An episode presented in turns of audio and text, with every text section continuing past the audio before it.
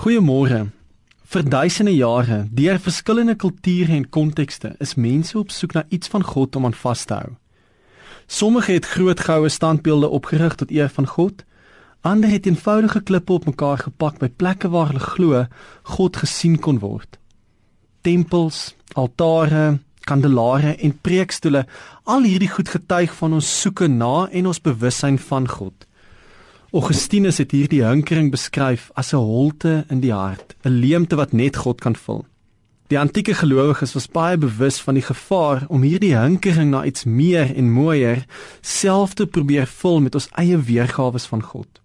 Daarom dan dat toe die ou gelowiges hul storie met God neergeskryf het, was die eerste belangrikste gedagte wat hulle wou oordra aan die nageslagte dat God nie 'n handvatsel het nie. Hulle het in teenstelling met die kulture van hulle tyd hard probeer om nie in die versoeking te kom om God vas te giet in 'n beeld of 'n prentjie nie. Daar is ook heelwat verhale van waar mense dit wel probeer het en dikwels dan al Moses teëgekom het. Soos byvoorbeeld die baie bekende verhaal van Moses wat op die berg saam met God was terwyl die res van die mense 'n goue kalf gemaak het sodat God gesien kon word. Moses het bo op die berg 'n soortgelyke soeke na God gehad. In Hoofstuk 33 van die Eksodus boek vra hy of hy vir God van aangesig tot aangesig kan sien. Dan gebeur 'n baie merkwaardige ding.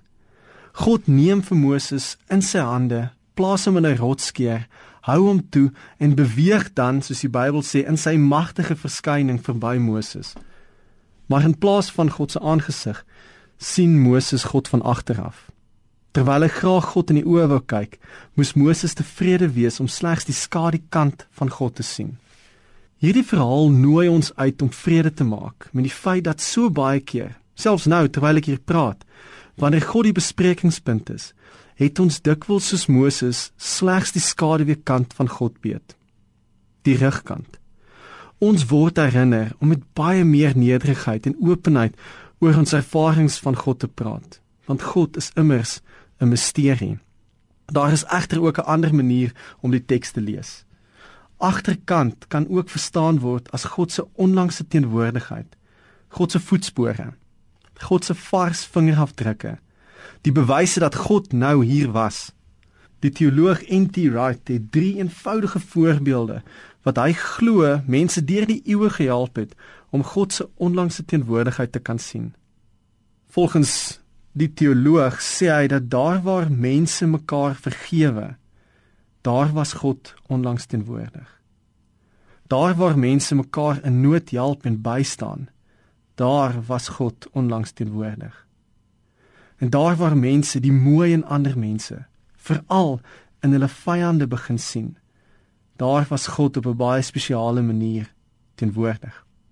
God is 'n bewegende God. God is liefde in beweging in die rigting van heling en herstel. Mag jy die skaduwee en die voetspore van God begin volg en mag dit jou bring by die dieper en die mooier kante van die lewe.